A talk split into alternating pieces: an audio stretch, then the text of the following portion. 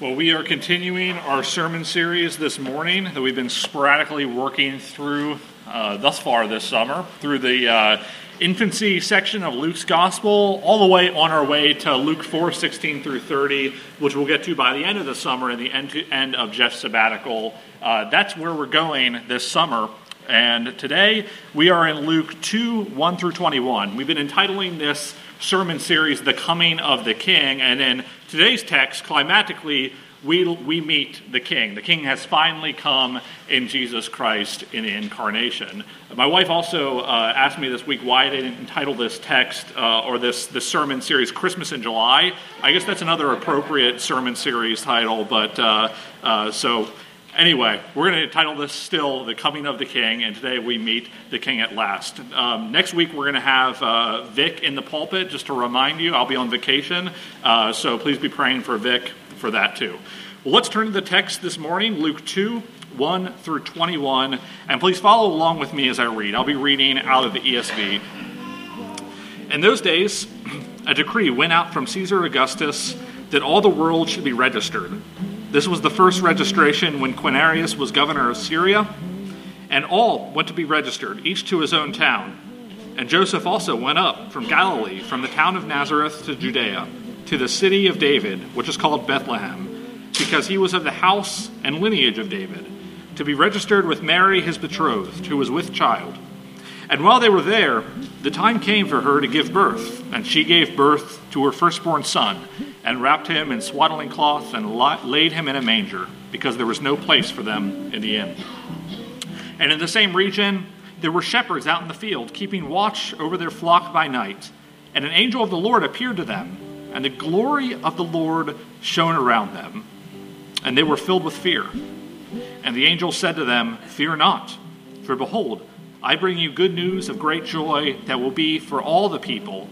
For unto you is born this day in the city of David a Savior, who is Christ the Lord. And this will be a sign for you.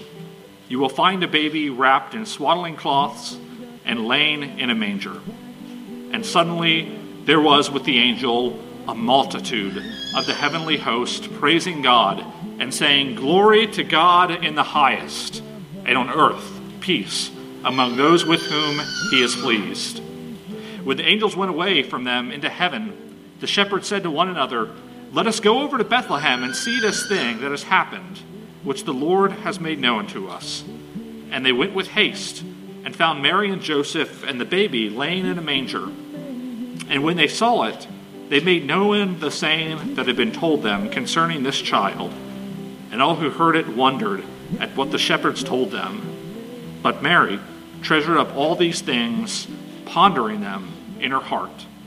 And the shepherds returned, glorifying and praising God for all they had heard and seen, as it had been told them.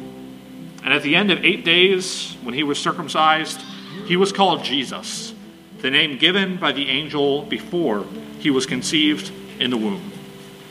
Let me pray. Father, we thank you for your word, and we ask that by your Spirit, you would meet us today in your word. Father, you know where hearts are at in this congregation. All of us need the gospel, and I pray that you would deliver the gospel to us this morning and that you would help us to apply the gospel to our hearts by the Holy Spirit. We know your word is capable of reaching us wherever we're at, and we pray that you would do that this morning as the word is preached. We pray this all in Christ's name. Amen. Well, when we started this sermon series, The Coming of the King, more than a month ago, we met right at the outset in verse 5, chapter 1, verse 5, this average Joe priest, one of about 18,000 in Israel at the time, which is why we called him an average Joe priest, whose name was Zechariah. And he served as a priest in the Jerusalem temple. Remember, Luke starts out his gospel with a brief four verse introduction, and then immediately after that, we as the reader are thrust into the narrative life of his program and into the heart of the Jerusalem temple. Now, this temple was a grand, imposing structure that stood at the theological and societal heart of Jerusalem. It served, among other things, as a hand of economic aid to the poor. It served as a place of commerce. And theologically, it was the place of atonement for one's sins and where one would go, go to be near to God. Jesus even calls it his father's house later in chapter 2 of Luke's gospel. And then in the narrative section, the very next narrative section, which we'll be looking at in two weeks in Luke's gospel, we find two elderly, pious Jews who are, in a sense, waiting for God in the temple precincts. The temple was symbolically the place where God made his home on earth and where he dwelt among his people. And as such, it was even said to be the meeting place between heaven and earth, the meeting place between the divine and human in the temple. Now, a building of such magnitude, which represented this exceptional theological reality, must have looked the part too. And it did. Its architecture reinforced its significance. In fact, the first century Jewish historian Josephus, Josephus was a Jewish historian who wrote a slew of works in first century. Uh, he wrote this about the temple. He does, he's describing the temple as it stood in first century Israel, and he writes a brief description about the temple. And let me just read you this brief description. Josephus writes this He says, Now the outward face of the temple in its front wanted nothing that was likely to surpass either men's minds or their eyes, for it was covered all over the plates of gold of great weight, and at the first rising of the sun, reflected back a very fiery splendor, and made those who forced themselves to look upon it to turn their eyes away, just as they would have done at the sun's own rays. But this temple appeared to strangers when they were at a distance, like a mountain, covered with snow. For as to those parts of it that were not gilt, they were exceedingly white. Now, this must have been a gorgeous and a beautiful structure that represented the hopes of Israel who were waiting for God to act on their behalf. Remember, we said that there was, we're, we're dealing with 400 years of silence that are at an end when Luke is writing this infancy narrative. Malachi finished, and then we've had 400 years before a prophetic word is heard in Israel. And Israel was looking to this temple for God to act. And if they were waiting for God to act and to remember his promises, there would have been no other place to look but this temple. The Jerusalem temple, they thought, would be the stage, an appropriate stage for God to perform his promises. And yet, when we get to our text this morning, we find that the birth of the Son of God and the manifestation of God's glory takes place far outside the Jerusalem temple, far outside this grand structure Rather than the temple being the meeting place between heaven and earth, in Jesus Christ we find that heaven and earth have come together. This passage that we're looking at this morning is all about God climatically and finally visiting his people again to usher in the last days. The time Israel had waited for, and I might add, what Luke has prepared us for throughout the entirety of chapter 1, has finally dawned in the birth of Jesus Christ. And we'll see shortly that even heaven itself testifies to this reality. But again, instead of looking at the temple for God to work his promises, Luke tells us essentially look to Jesus. And this passage tells us quite a bit about just what this unconventional and unexpected climactic journey or climactic visit in Jesus Christ, the Son of God, means for the people of God and what it brings for you and I who stand two millennia later. Now, there's a lot we could say about the incarnation. We could, we could mine the depths of this truth of the incarnation and really never reach the bottom. But just from this text, there are three things, three implications, three things that I want us to see that work out of the incarnation for God's people. Those things are in the incarnation, God's people are given peace, God's people are given conflict, and God's people are given a call. So, first, in the incarnation, God's people are given peace. Now, let's look back at the text and just really follow the ebbs and flows of the text. When we look at this passage, at least in the first seven verses, one thing that's remarkable is that the actual birth of the Son of God and the events leading up to that actual birth of the Son of God doesn't really involve a whole lot of drama. Now, there will be drama, and we'll get to that when we look at verse 8 and following. But the way Luke paints the context of the birth, followed by the birth itself, we don't see a whole lot of explicit drama. Looking specifically just at verses 1 through 7 right now, we first learn a little bit about the historical context when Luke starts out in the first two verses. Then we meet Joseph for the first time. He plays more of a significant role in Matthew's gospel than he does in Luke, but nevertheless, he's here. And then we learn that Joseph and Mary must have been good, law abiding citizens who obey the laws of Rome by traveling to Bethlehem. And finally, when they're in Bethlehem, Mary gives birth to a son. The narrative in these first seven verses is rather straightforward and to the point. Now, it's possible that there was more drama. If we wanted to maybe get behind the text and do a little bit of imagination, perhaps there was more drama to the journey and to the birth itself. After all, Mary and Joseph are traveling something like 80 miles while Mary's pregnant. That's pretty dramatic. And for the actual birth itself, Mary's not getting an epidural. As a, as a husband and a father myself, let me say there must have been drama. but while Luke doesn't yet paint for us drama, he does highlight for us something else. He highlights in these first seven verses the meekness of this birth and thus the meekness of this child. Jesus, as we'll see in these first seven verses, is born into an incredibly low and meek and lonely situation. And perhaps it's Luke's desire at this point to paint the meekness of the birth and place it in the context of human history that leads him to forego the drama until verses 8 and following. So let's look real quickly at just verses 1 through 7 and just focus on the meekness of what's taking place in this text. We learn in verse 7 that Jesus is born first in a stable that would have been reserved for animals.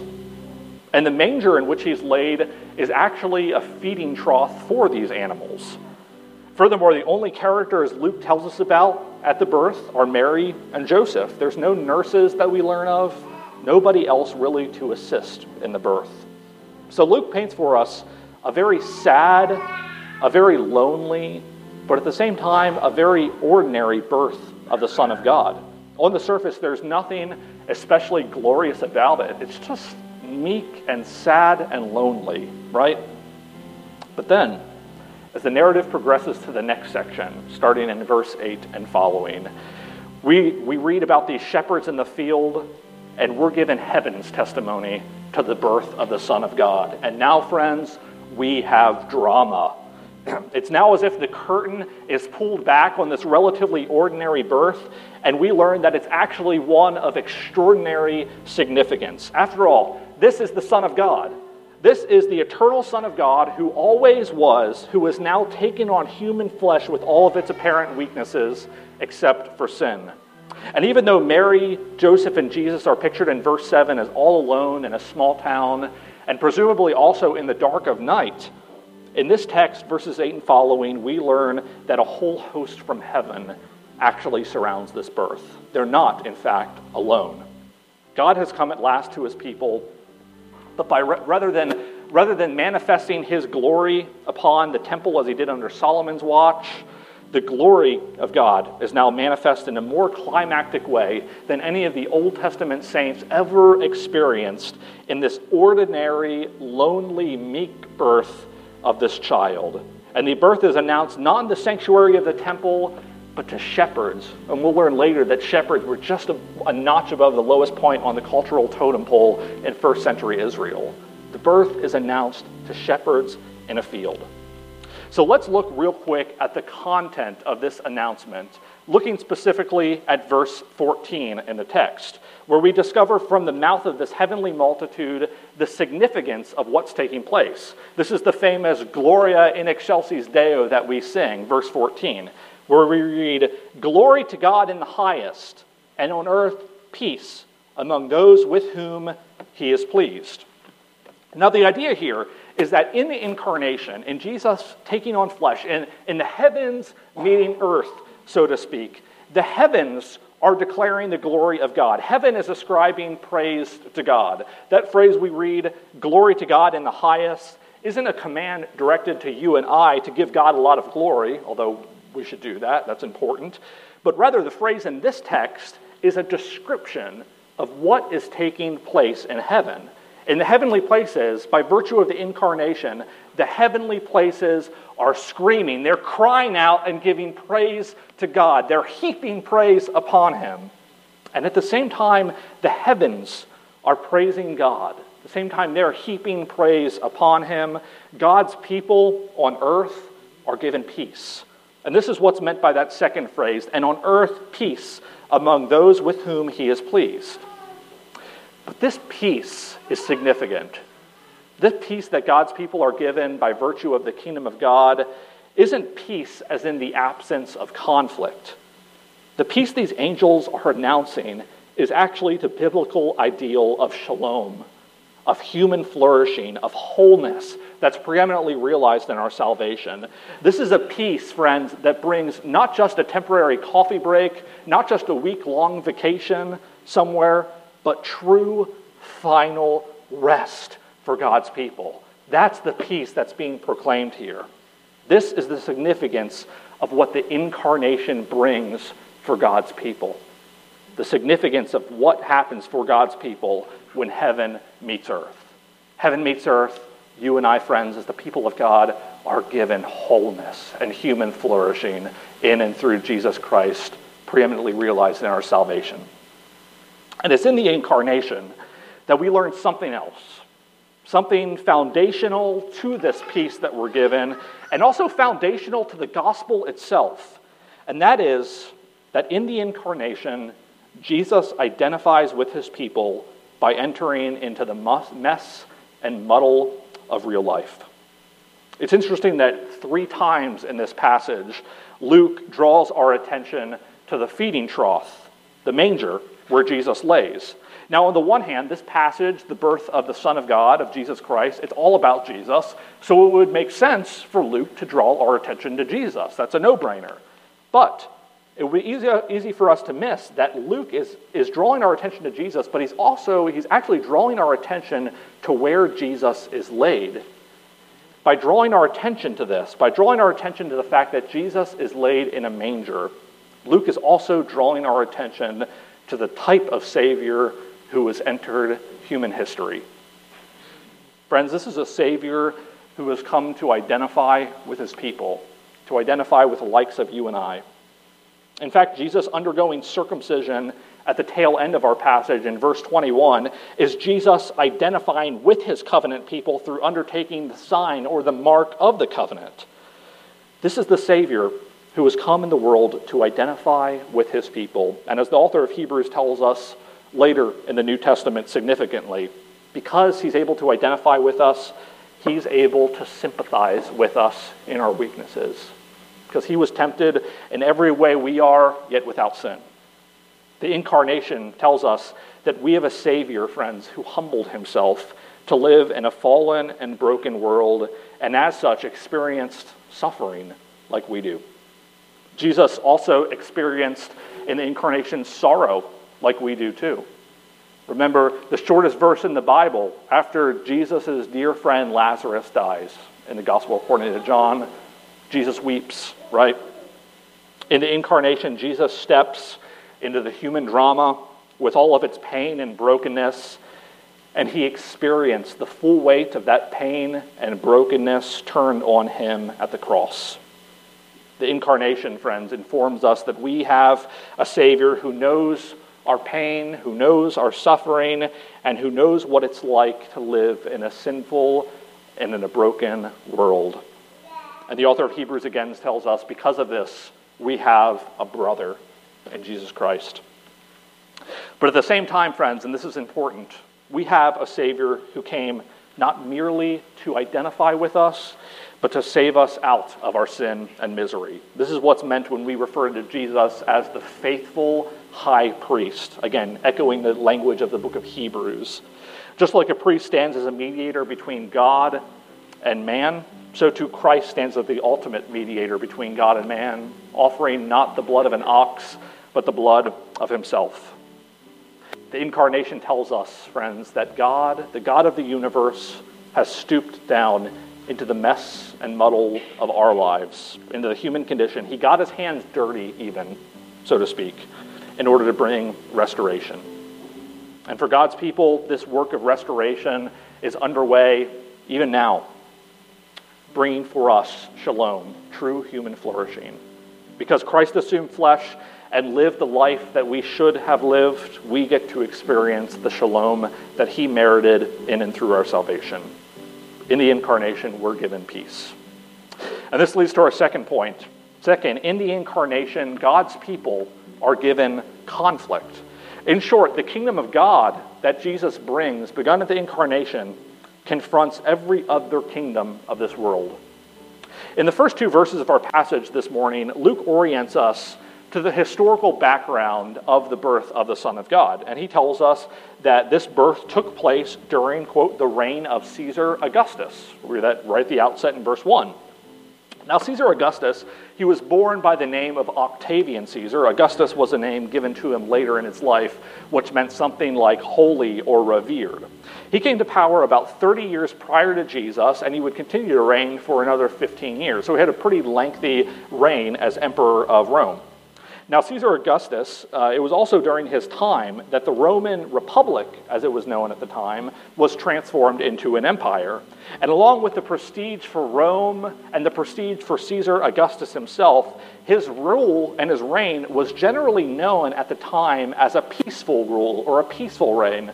Though importantly, one commentator notes this would have been more like a Hitler peace than a positive form of peace that we think of today. Nevertheless, it was also under Augustus's rule that Caesars became the, the title Caesar, the, the emperor of Rome, became deified as gods. I'm told that there's actually an ancient inscription in some town uh, somewhere, I don't know where, uh, that hails Augustus Caesar as divine Augustus Caesar, son of God, imperator of land and sea, and benefactor and savior of the whole world. Augustus was a ruler who had established a firm grip on his power, in part by getting rid of all of his political rivals. And as the inscription I just read indicates, he also had quite an inflated view of himself, didn't he? Yet it's against this backdrop, importantly, that the real Savior of the world is born, and the real Prince of Peace is born. And when the heavens announce the, the birth in verse 8 and following, it also, heaven also declares the identity of who Jesus is. And this is important. In verse 11, the angel announces to the shepherds, For unto you is born this day in the city of David a Savior, who is Christ the Lord. Now, these three titles, Savior, Christ, and Lord, they're loaded with Old Testament freight and expectations, and we can mine the book of Isaiah, for instance, and really get to the bottom of what all of these are. But in light of the historical context that I just read, and we spent a lot of time just looking at, they're also an affront to Rome, aren't they? Caesar was referred to as Savior of the world. Caesar was referred to as Lord. Caesar Augustus was a king of peace in some warped sense of the term, and yet in a manger in Bethlehem a far greater, more benevolent king who brings a much realer form of peace has come. The kingdom of God, friends, Jesus brings in its aim and virtues stands in conflict with every other kingdom of the world. Whereas other kingdoms and other kings, like Caesar, for instance, seek victory and influence by overpowering enemies or by crushing the weak or asserting rights, the kingdom of God calls its citizens, calls you and I to engage the world differently, primarily so through sacrificial love, which is what the Apostle Paul calls later in one of his letters the chief of all virtues and the goal of the Christian life. And in the incarnation, we see this ethic of sacrificial love that stands in conflict to every other kingdom demonstrated. And we're met with the reality that sacrificial love is at the heart of the kingdom of God. Now, although, we'll, we, as citizens of this kingdom of God that Jesus brings, although we will never love to the same degree as Christ has, we have to remember that our calling to love, the imperative of the Christian life, we might say, flows out of the indicative of how Christ has loved us first. But nevertheless, as citizens of the kingdom of God, we're called to make sacrificial love the heart of everything that we do Now, there are endless methods and contexts and various ways that love, sacrificial love, plays itself out in the Christian life. But I just want to illustrate for us one quick point from church history and draw a few points from that. So let me, let me illustrate this. Sociologist Rodney Stark, in his book, The Rise of Christianity, a, a, really good book, I encourage you to pick it up and read it, he provides us with many examples from early church history of how Christians, early Christians, excelled in love, in this, sac- in this form of sacrificial love, which was also, by the way, a, a great witness to the watching world at the time.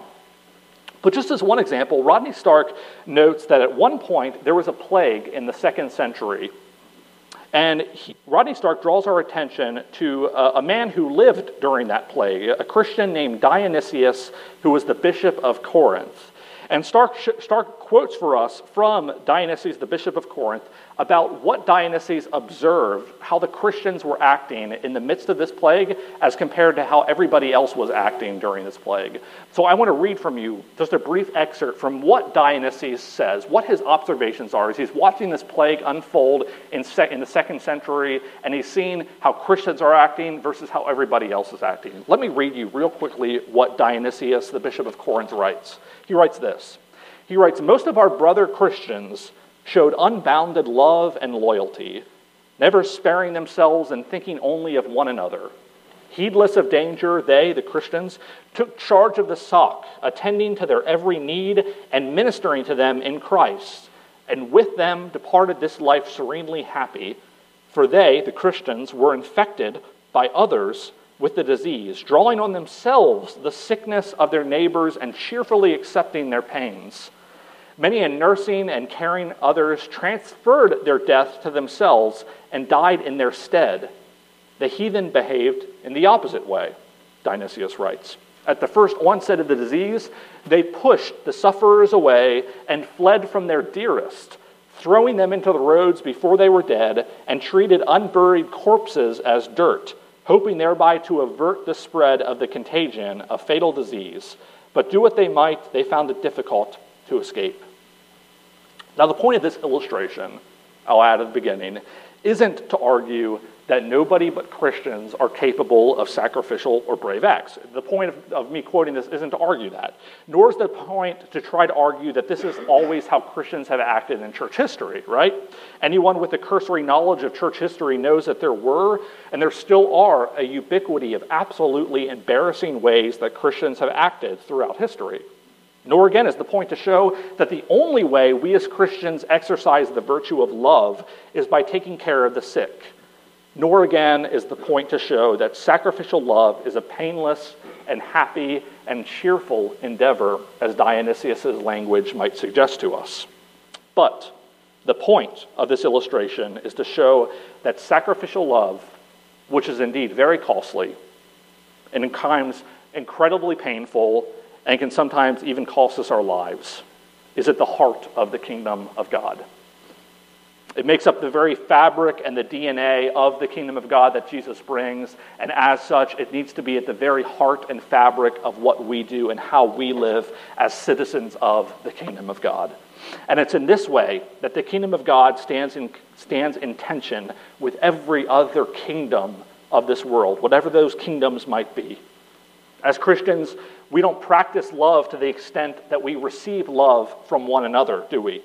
As Christians, we're called to exercise sacrificial love because Christ exercised sacrificial love for us by leaving the right hand of his Father, his rightful, right, his rightful place, and condescending to people like you and I.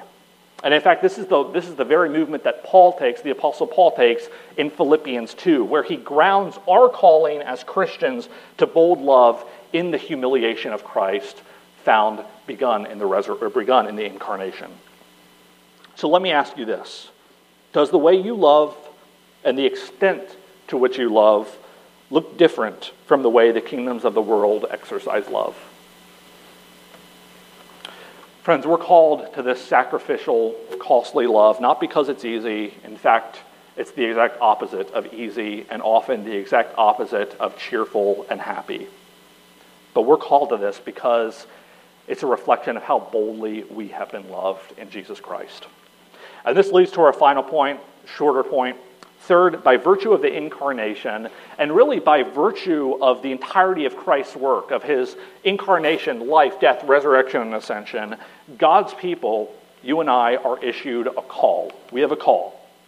Notice that after the shepherds are confronted with the reality of what takes place among them, and after they see this child Jesus laying in a manger, they're compelled to proclaim, to make known what they had seen and heard. Notice in verse, in verse 17 and 18, just to continue to reorient us to the text, we read this. And when they saw it, they made it known the saying that had been told them concerning this child. And all who heard it wondered at what the shepherds told them. Now, we're not told to whom these shepherds proclaimed, nor are we told about their success or even maybe their lack of success in their proclamation. Did people believe what they had to say? Well, we just don't know. But what is clear from this text is that the presence of God in Christ calls for proclamation. When we meet Christ and we meet the reality of the shalom that he brings in and through the kingdom of God, there's a natural movement to proclaim what we have seen and heard to the world. And I find it especially interesting that these shepherds, who, like I said previously in the sermon, culturally speaking, they would have been just a notch above the lowest point on the cultural totem pole in terms of respect and influence. They're compelled to proclaim what they had seen and heard despite, any la- despite a lack of any natural influence. These aren't kings or priests or scribes, they aren't respected, and yet they still proclaim. Furthermore, while it's impossible to say what these shepherds knew and what they didn't know, again, they certainly weren't theologians, they weren't priests, they weren't scribes, and they probably couldn't articulate a full fledged biblical theology of how Jesus Christ was the amen to Israel's story. And yet, simply by virtue of meeting Jesus Christ, they proclaim. The application that springs from this is that despite how much we know or don't know, despite how much influence we think we have or don't have, if we've met Christ as he's freely offered to us in the gospel, we have something to proclaim. I think of the Apostle Paul's words in 1 Corinthians 2 2, where he writes to the church in Corinth I decided to know nothing among you except Jesus Christ and him crucified. Now, Paul knew quite a bit. He, he was the, a theologian par excellence, wasn't he?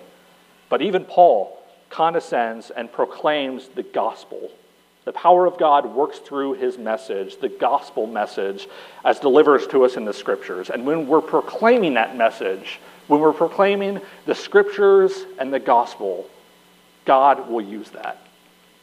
Well, while proclamation is part of our call, this text indicates we have another call as Christians, namely, that when we meet Jesus, we're also called to meditate our entire lives on just who he is. Notice that after Mary gives birth to Jesus and the shepherds pay her a visit, the text tells us that she treasured up all these things, pondering them in her heart. Now, Mary had seen a lot, hadn't she? Oh, especially all throughout chapter 1. Mary had been visited by the angel Gabriel, who announced Jesus' birth and the theological significance to that birth.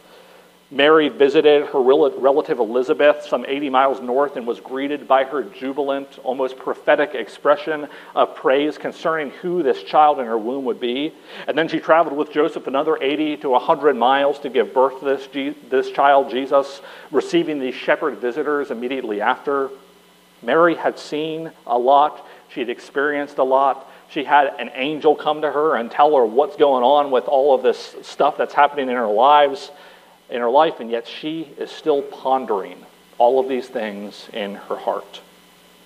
Friends, the entirety of the Christian life is a journey of continual meditation over the gospel, over the incarnation, the life, death, resurrection, and ascension of Jesus, and what it means for our lives. And as we dive into the beautiful complexity of the gospel and the person of Jesus, who stands at the center of this gospel, we're called to allow the truth of who Christ is and who he declares you and I to be as children of the Most High, to wash over our hopes, wash over our dreams, our sin, our idolatry, to wash over all that we are, and to allow to transform the way we view ourselves, the way we view the world, the way we view one another. We never move past the gospel. Like Mary, when we meet Christ, there will be no end to pondering the significance and reflecting upon just who he is. He is, as we learn from this text, the eternal Son of God who condescended to his people in the incarnation. But he's also the God who in Christ lived the life that we should have lived in our place, died the death that we should have died, and was raised as the first fruit of resurrection life that we too will one day experience as the people of God. And this day, friends, will come when heaven climatically and finally meets earth at the end of human history, at the marriage supper of the Lamb. Let me pray. Father, we thank you for the gospel. We thank you for Jesus Christ and for what the incarnation means and gives to us as the people of God. We ask, Father, that as we leave here today and go about our, our daily, the daily rhythms of life to which you've called us, that, that we too, like Mary, would be meditating on how the gospel applies to our hopes, to our dreams, to our sin, and to our idolatry. And then as, we, as we're confronted deeper and deeper and further and further with the love of Jesus Christ as found in the gospel, would you also lead us to proclaim it? Would you give us people in our lives to whom we can proclaim? And to, to give them, to proclaim to them the hope that we have, the only hope that we have, which is found in Jesus Christ our Lord. We pray this in Christ's name. Amen.